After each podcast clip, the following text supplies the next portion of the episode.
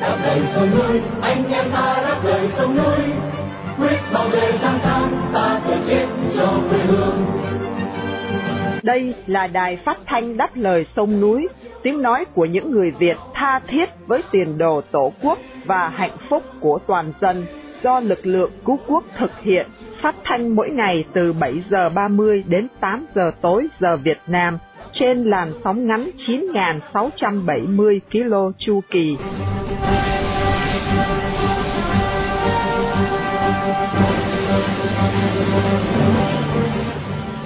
Minh Nguyệt xin kính chào quý thính giả. Hôm nay thứ Tư, ngày 23 tháng 8 năm 2023 và đây là buổi phát thanh lần thứ 4484 của Đài Đáp Lời Sông Núi. Để mở đầu chương trình, mời quý thính giả theo dõi phần tin tức. Trong chuyên mục câu chuyện thời sự hôm nay, mời quý vị theo dõi bản tin đặc biệt về đại hội của mạng lưới nhân quyền Việt Nam. Tiếp theo là phần cuối của phỏng vấn ông Nguyễn Trường Chinh, thân phụ của tử tù Nguyễn Văn Chưởng và sau cùng là một bình luận thường xuyên để chấm dứt chương trình tối hôm nay. Đặc biệt chương trình phát thanh hôm nay để vinh danh ông Nguyễn Kỳ Lạc, một người Việt đang bị giam cầm trong ngục tù cộng sản.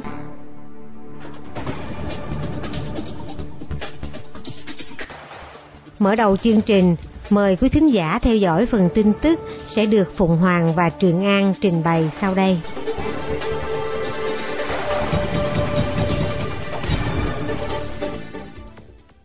người Khmer Krom biểu tình trước tòa đại sứ Việt Nam ở Washington DC.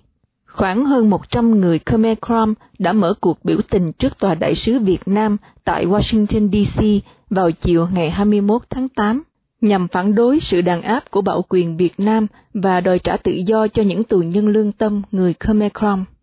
Người Khmer Krom là một bộ phận của dân tộc Khmer, sinh sống chủ yếu ở vùng đồng bằng sông Cửu Long của Việt Nam và vẫn duy trì nét văn hóa cũng như tôn giáo đặc trưng của dân tộc Khmer. Những người biểu tình mang theo các khẩu hiệu yêu cầu nhà cầm quyền Cộng sản Việt Nam phải tôn trọng nhân quyền và trả tự do cho bốn người Khmer Krom đang bị giam giữ là Tô Hoàng Chương, Đinh Thị Huỳnh, Danh Minh Quang và Thạch Cương.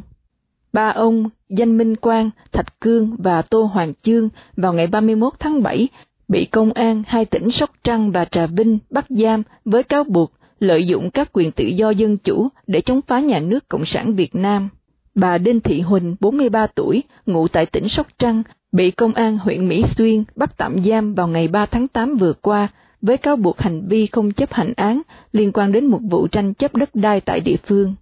Những người Khmer Krom tham gia biểu tình trước tòa đại sứ Việt Nam phát biểu bằng cả hai ngôn ngữ, tiếng Anh và tiếng Khmer. Nội dung phản đối các hành động đe dọa và đàn áp đối với những người Khmer Krom bị bắt giữ, đòi hỏi nhà cầm quyền Việt Nam phải tôn trọng các quyền của người bản địa, tôn trọng nghĩa vụ quốc tế của Việt Nam và nhân quyền. Nam Hàn và Trung Quốc đổ xô đến Việt Nam để khai thác đất hiếm.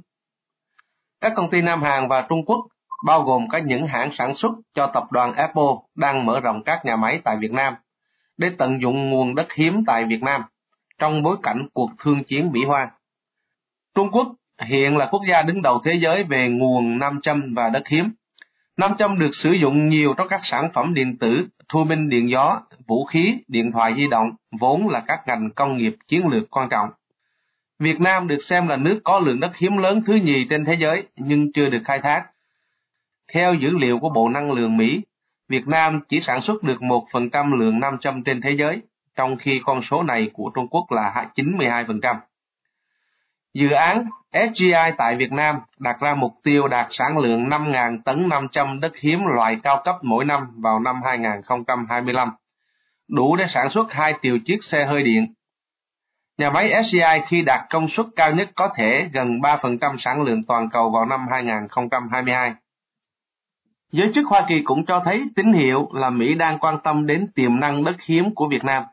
Nam Hàn vào tháng 6 vừa qua cũng đã ký một thỏa thuận quan trọng với Việt Nam để thúc đẩy việc khai thác đất hiếm nhằm cung ứng cho các ngành công nghiệp của Nam Hàn. Các nhà sản xuất nam châm cũng bị hấp dẫn bởi thị trường Việt Nam do lao động giá rẻ và một loạt các thỏa thuận tự do thương mại mà Hà Nội ký kết với các nước. Ông Hun Manet được phê chuẩn ghế thủ tướng Campuchia.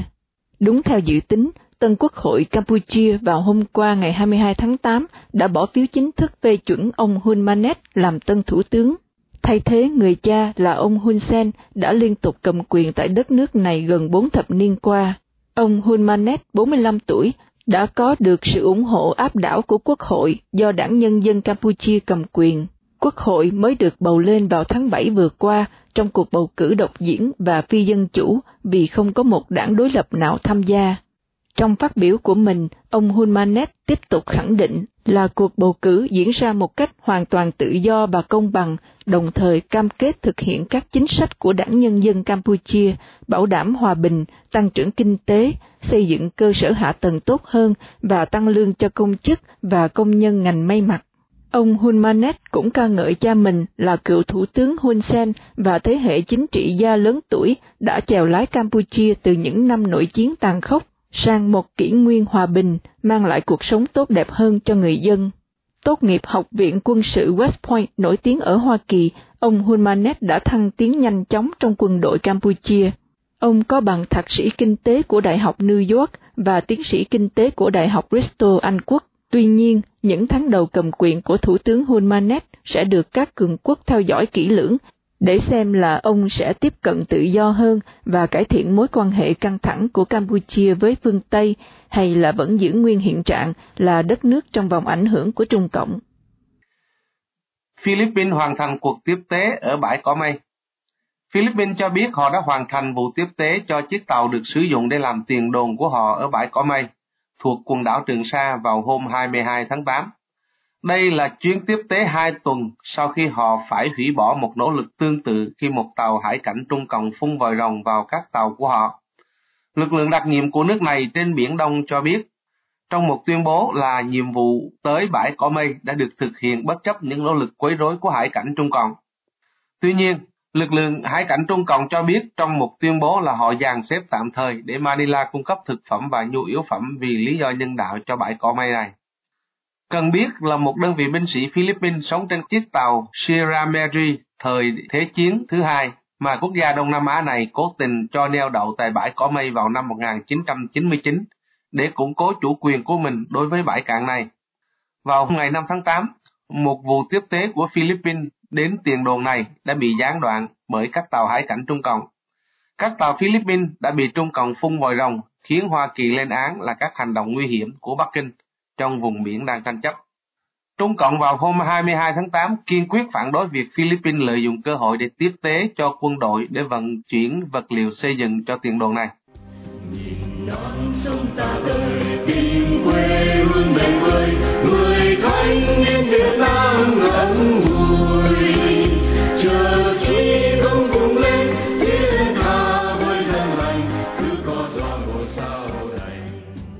Thưa quý thính giả, sau đây mời quý thính giả theo dõi bản tin đặc biệt về đại hội lần thứ 16 của Mạng lưới Nhân quyền Việt Nam. Xin mời chị Khánh Ngọc. Mạng lưới Nhân quyền Việt Nam kết thúc đại hội lần thứ 16. Mạng lưới Nhân quyền Việt Nam đã tổ chức đại hội lần thứ 16 tại Little Sài Gòn, California, Hoa Kỳ vào ngày 19 và 20 tháng 8 năm 2023. Vì đại hội diễn ra đúng ngày cơn bão Hillary thổi vào Nam California, nên số thành viên tham dự tại chỗ không đầy đủ như đã dự trù. Hiện diện trong phòng hội có 22 thành viên và một số tương đương tham dự trực tuyến qua hệ thống Zoom. Đại hội đã kiểm điểm hoạt động của mạng lưới nhân quyền Việt Nam trong hai năm qua, thảo luận về tình hình nhân quyền trong nước và trên thế giới và đề ra sách lược và các công tác quan trọng cho thời gian tới. Cựu tù nhân lương tâm Phạm Thanh Nghiên, người vừa mới định cư tại Hoa Kỳ đã đến với đại hội qua chủ đề tình hình nhân quyền hiện nay ở trong nước và số phận của những người hoạt động nhân quyền. Giáo sư Nguyễn Bá Lộc, một thành viên của mạng lưới nhân quyền Việt Nam, tiếp theo với đề tài Cuộc đấu tranh cho nhân quyền Việt Nam từ phía người Việt hải ngoại và quốc tế. Các chủ đề hội thảo đặc biệt nhằm vào việc gia tăng sự tham dự của giới trẻ trong sinh hoạt nhân quyền, phát triển việc sử dụng các phương tiện truyền thông hiện đại trong công tác truyền tải tin tức và giáo dục nhân quyền và đẩy mạnh công tác yểm trợ các nhà đấu tranh nhân quyền tại Việt Nam. Đại hội đã bầu ban điều hành và ban giám sát cho nhiệm khóa 2023-2025. Ban điều hành mới gồm tiến sĩ Nguyễn Bá Tùng, trưởng ban, ông Vũ Hoàng Hải, phó trưởng ban, bà Tâm An, tổng thư ký. Ban giám sát mới gồm ông Đoàn Thế Cường, trưởng ban,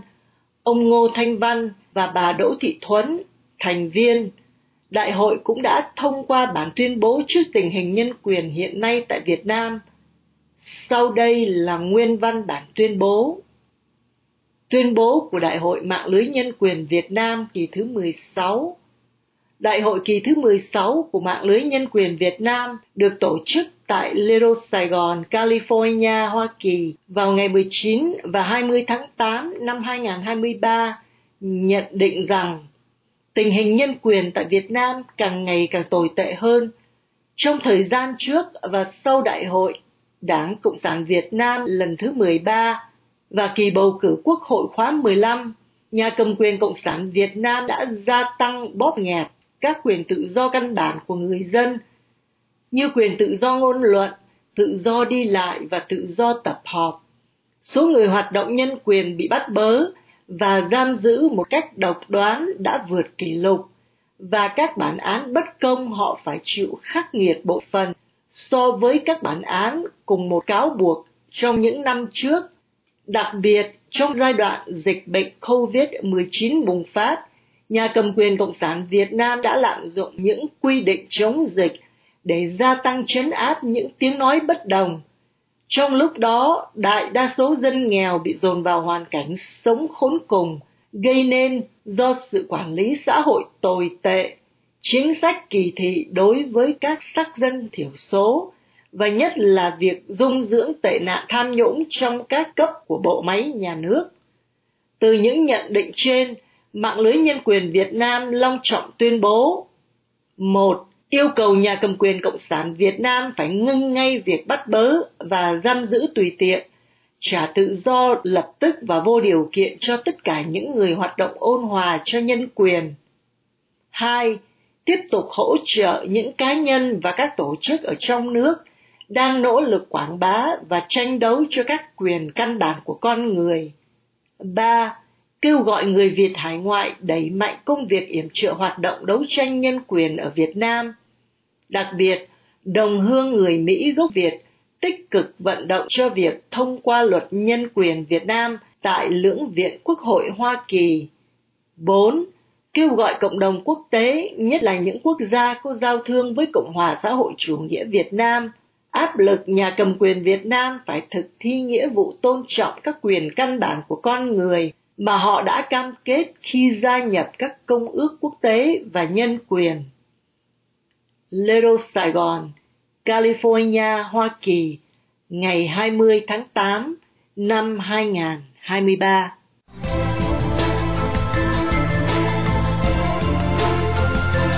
Để tiếp nối chương trình, mời quý vị nghe tiếp phần 2 cuộc phỏng vấn ông Nguyễn Trường Chinh của Hồng Phúc sau đây.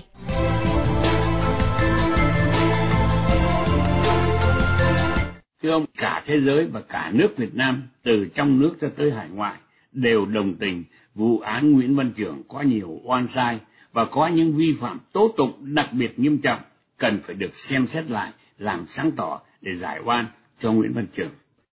À, cái này à, tôi cũng tin tưởng rằng là võ lâm Văn thưởng là một người mới lên. Chắc chắn là chắc ông ta là cũng phải nghĩ đến thứ nhất là cái thân của cái nước mới lên. Thì tôi phải đánh đánh động được thì tầm thức và thì tâm can cũng như là cái đạo đức trí tuệ để à, cứu giúp dân để gây ý cho nhân dân. Rồi tôi thì muốn nói là cái à, uh, án oan của Nguyễn Văn Trưởng đồng thời cũng là một cái ờ, cứu lấy phần nền tư pháp Việt Nam nữa tôi muốn đi sau này thì trong thì nền tư pháp Việt Nam nghiêm minh thì không dân liên quá sai nên tôi qua đây là tôi muốn chủ tịch nước được cứu Nguyễn Văn Trưởng và phục cứu cả nền tư pháp Việt Nam đang thuyết phục gần như muốn thủ tục.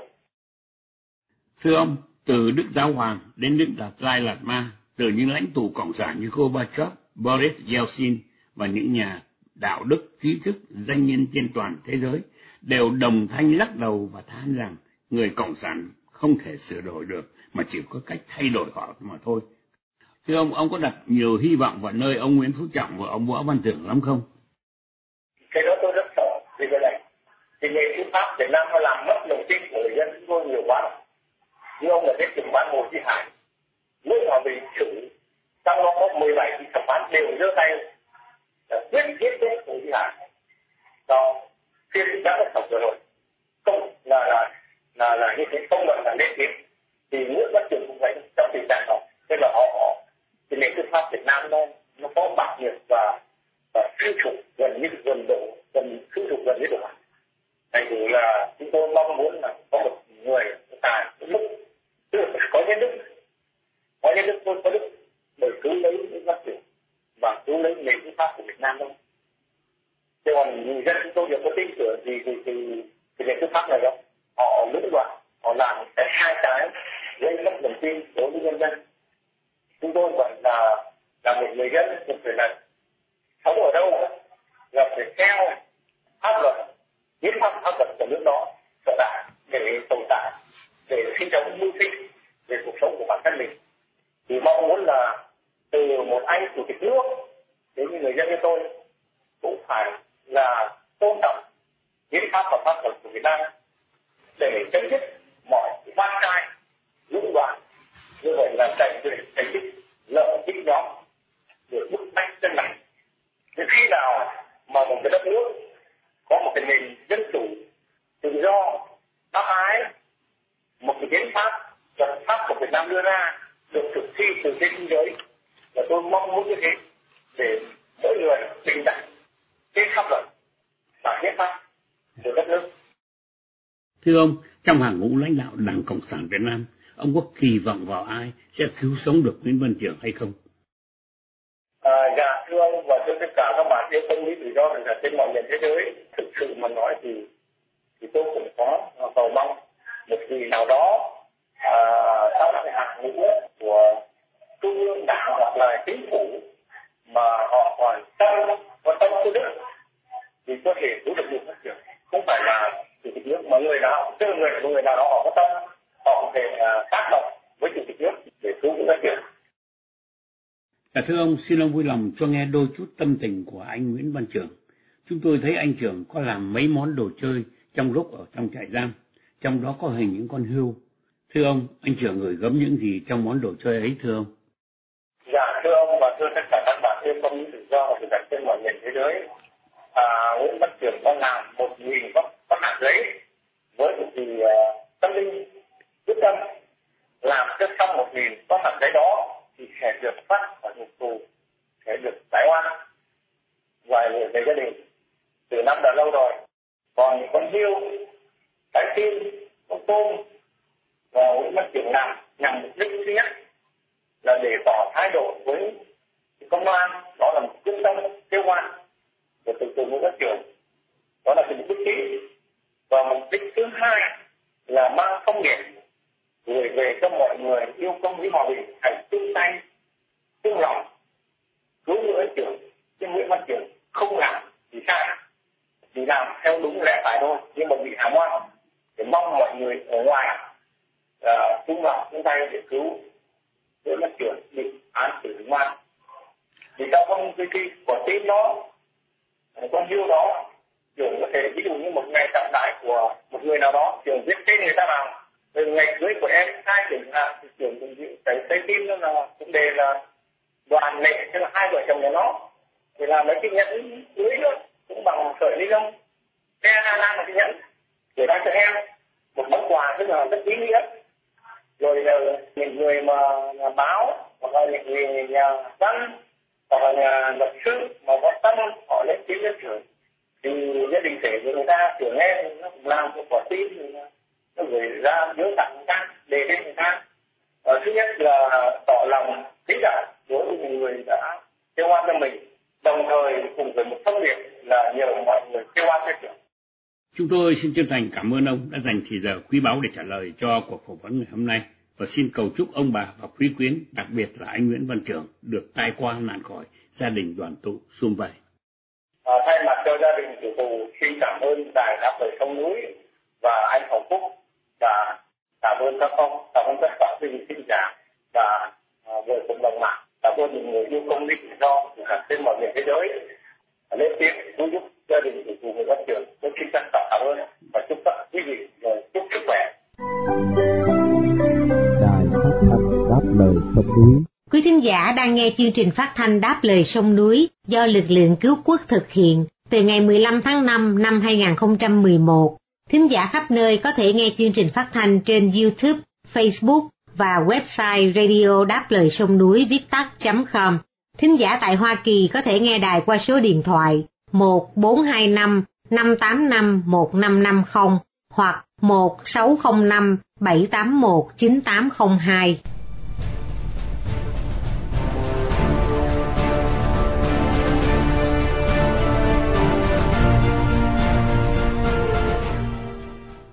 Thưa quý thính giả, chỉ dưới chế độ Cộng sản Việt Nam mới có nhà báo, nhà thơ như Nguyễn Việt Chiến, làm thơ ca ngợi tính ác của Dương Tự Trọng, Phó Giám đốc Công an Hải Phòng, huy động lực lượng vũ trang xả súng vào gia đình công dân Đoàn Văn Vương vì tranh chấp đất đai. Mời quý thính giả nghe phần bình luận của Phạm Đình Trọng với tựa đề Thi vị hóa cái ác sẽ được Vân Khanh trình bày để kết thúc chương trình phát thanh của Đài Đáp Lời Sông Núi tối hôm nay.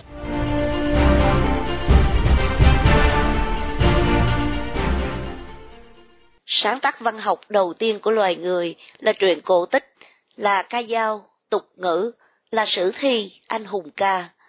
Sử thi ca ngợi những con người siêu phàm, mang sức mạnh thần thánh giúp con người vượt qua những tai họa lớn, những biến động dữ dội của thuở khai thiên lập địa. Sử thi nâng tư thế con người lên, dạy con người nghĩa khí làm người. Ca dao, tục ngữ, dạy con người biết yêu thương, đánh thức tâm hồn để con người biết cảm thụ cái đẹp, biết mở rộng tấm lòng yêu thương. Mọi câu chuyện cổ tích đều dạy con người biết yêu cái thiện, căm ghét và xa lánh cái ác. Vì vậy, từ ngàn xưa đến nay, người già hướng dẫn lớp người trẻ vào đời bằng những câu chuyện sử thi. Người mẹ, người bà kể chuyện cổ tích để dạy con cháu nên người. Văn học phát triển theo sự phát triển của xã hội loài người. Xã hội loài người phát triển từ bầy đàn đến cá nhân. Ca dao, tục ngữ, sử thi, truyện cổ tích là văn học của thời con người chưa có cá nhân còn lẫn lộn trong bầy đàn. Khi cá nhân đã tách ra khỏi bầy đàn, thế giới tâm hồn rộng mở của những cá nhân đòi hỏi phải có những thể loại văn học hiện đại như thơ, truyện ngắn, truyện dài, tiểu thuyết, bút ký, ký sự, vân vân. Văn học cũng phát triển từ lúc mọi sử thi, ca dao, truyện cổ tích đều là sáng tác của nhiều người, nhiều thế hệ dân gian, nên khuyết danh và lưu truyền phi vật thể trong trí nhớ, trong đời sống dân gian, cho đến khi tác phẩm được in ấn thành sách, thành vật thể của nhà thơ, nhà văn. Nhà thơ, nhà văn xuất hiện từ đó. Dù hiện đại đến đâu thì văn học, đích thực, nhà thơ, nhà văn chân chính, vẫn là những người mang lý tưởng khởi nguồn của văn học dân gian, của ca dao, của sử thi, của những câu chuyện cổ tích, đánh thức tâm hồn con người, hướng tâm hồn con người tới những giá trị thẩm mỹ, biết yêu cái đẹp, cái thiện, cái cao cả, biết căm phẫn lên án cái xấu, cái ác, cái thấp hèn. Cuộc sống dù tốt đẹp đến đâu vẫn luôn có cái ác, và con người luôn ở ranh giới giữa cái thiện và cái ác, giữa cao cả và thấp hèn. Vì vậy, cuộc sống vô cùng cần có nhà thơ, nhà văn đánh thức tâm hồn con người, hướng con người tới cái đẹp, cái thiện, chỉ mặc cái ác, cô lập và loại bỏ dần cái ác ra khỏi cuộc sống, giúp con người đứng vững ở ranh giới khá mong manh giữa thiện và ác, giữa cao cả và thấp hèn. Xã hội loài người tồn tại bằng tình yêu và phát triển bằng trí tuệ. Nhưng chủ nghĩa cộng sản của ông Marx lại coi đấu tranh giai cấp là động lực phát triển xã hội loài người. Chủ nghĩa cộng sản khẳng định sứ mệnh lịch sử của con người là đấu tranh giai cấp, và hạnh phúc làm người cũng là đấu tranh giai cấp. Học thuyết đấu tranh giai cấp sắc máu của ông Marx được ông Lenin gia tăng thêm nồng độ sắc máu, đẩy con người vào những cuộc cướp bóc và bắn giết bất tận, nhân danh đấu tranh giai cấp. Đấu tranh giai cấp là mảnh đất màu mỡ gieo mầm cái ác, kích thích cái ác, kích thích lòng hận thù giữa con người với con người, kích thích bản năng bạo lực của loài thú lấn ác tình người trong con người. Những cái ác của Cộng sản mang tên bạo chúa Stalin, bạo chúa Mao Trạch Đông, đồ tể Pol Pot, ở tầm thế giới, ở tầm nhân loại, đã đi vào lịch sử thế giới như nhiều người đã biết. Nhưng nhiều người như đã chai lì, quá quen không còn nhận ra những cái ác Cộng sản cục bộ đã diễn ra khắp nơi và diễn ra hàng ngày. Nhận động lương hậu hỷ từ tiền thuế của dân, vũ khí hiện đại trong tay cũng từ tiền thuế của dân. Công an là lực lượng công bọc của dân, được dân chăm bẩm tốt nhất qua nguồn ngân sách lớn nhất dành cho công an. Ấy vậy mà, Đỗ Hữu Ca và Dương Tự Trọng, giám đốc và phó giám đốc công an thành phố Hải Phòng, đã huy động một lực lượng lớn công an dàn thế trận, cầm khẩu súng dân trao và xả đạn vào gia đình công dân Đoàn Văn Vương, chỉ vì gia đình người dân có tranh chấp đất đai với chính quyền. Một tranh chấp dân sự rất bình thường và rất phổ biến đang diễn ra trên khắp đất nước những năm tháng này. Đỗ Hữu Ca và Dương Tự Trọng chỉ huy cảnh sát cầm khẩu súng dân trao xối đạn vào dân là một tội ác của một thời cộng sản gây nhiều tội ác với dân. Tội ác của Ca và Trọng chỉ huy cảnh sát bắn dân, còn lớn hơn tội ác mà Ca nhận hối lộ 35 tỷ đồng chạy án cho tội phạm. Lớn hơn tội ác mà Trọng đã móc nối với xã hội đen để đưa tội phạm Dương Chí Dũng, anh trai của Trọng, trốn ra nước ngoài. Nhà thơ, nhà văn chân chính là người mang lý tưởng khởi nguồn của văn học dân gian, của ca dao, của sử thi, của những câu chuyện cổ tích đánh thức tâm hồn con người, hướng tâm hồn con người tới cái đẹp, cái cao cả, chỉ ra cái ác, cái thấp hèn để con người giữ mình. Ác như Đỗ Hữu Ca và Dương Tự Trọng, thế mà có người được coi là nhà báo, đã viết bài tri âm, tri kỷ với cái ác. Có người tự nhận là nhà thơ mà chụp ảnh bá vai bá cổ với cái ác, đánh đu với cái ác, hí hưởng bầu bạn với cái ác, tán tùng cái ác, mang những ngôn từ mỹ miều để làm thơ đánh bóng cho cái ác, rượu chè với cái ác, ngâm ngợi cái ác bằng những ngôn từ dịu dàng, ống ả, thì có phải là thơ không nhỉ?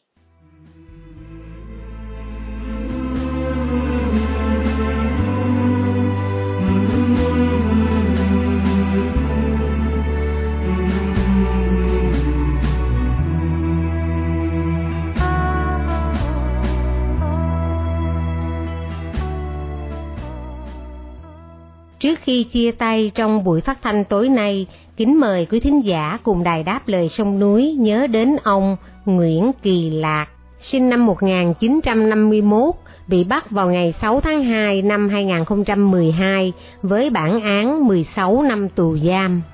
Một người Việt đang bị nhà cầm quyền Cộng sản giam cầm trong ngục tù vì lòng yêu nước, lẽ phải và sự đóng góp tích cực vào tiến trình dân chủ hóa Việt Nam.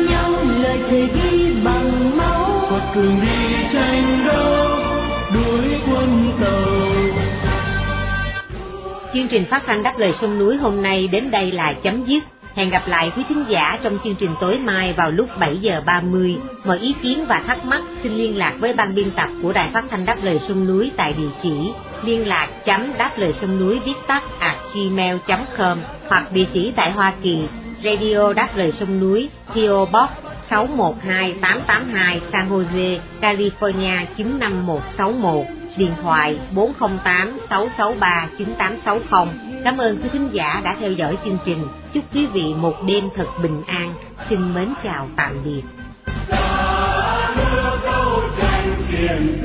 Vì tình yêu non sông, vì tình thương nổi lên